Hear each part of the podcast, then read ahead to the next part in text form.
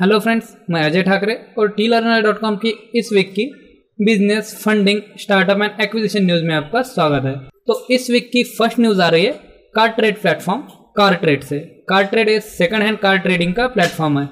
तो car trade इस week में अपना आईपीओ रेस करने जा रहा है।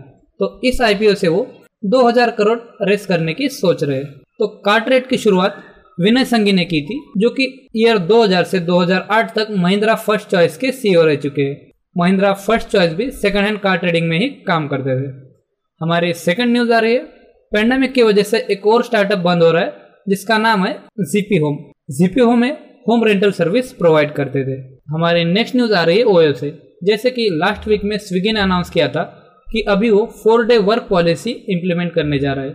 तो इस वीक में ओयो ने भी कहा है कि अभी वो भी four day work policy implement करने जा रहे हैं। तो चलिए अभी बढ़ते एक्विजिशन न्यूज़ की तरफ़।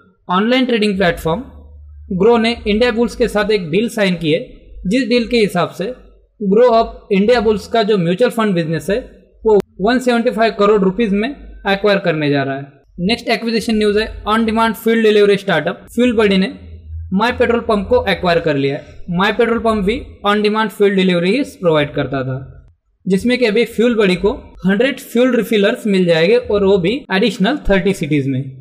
हमारी नेक्स्ट न्यूज़ आ रही है फ्लिपकार्ट की तरफ़ से। फ्लिपकार्ट एक से दो बिलियन डॉलर रेस करने की सोच रहा है यूएसए के मार्केट से। यूएसए के मार्केट में पब्लिकली लिस्ट होके ये पैसे रेस करने की फ्लिपकार्ट सोच रहा है।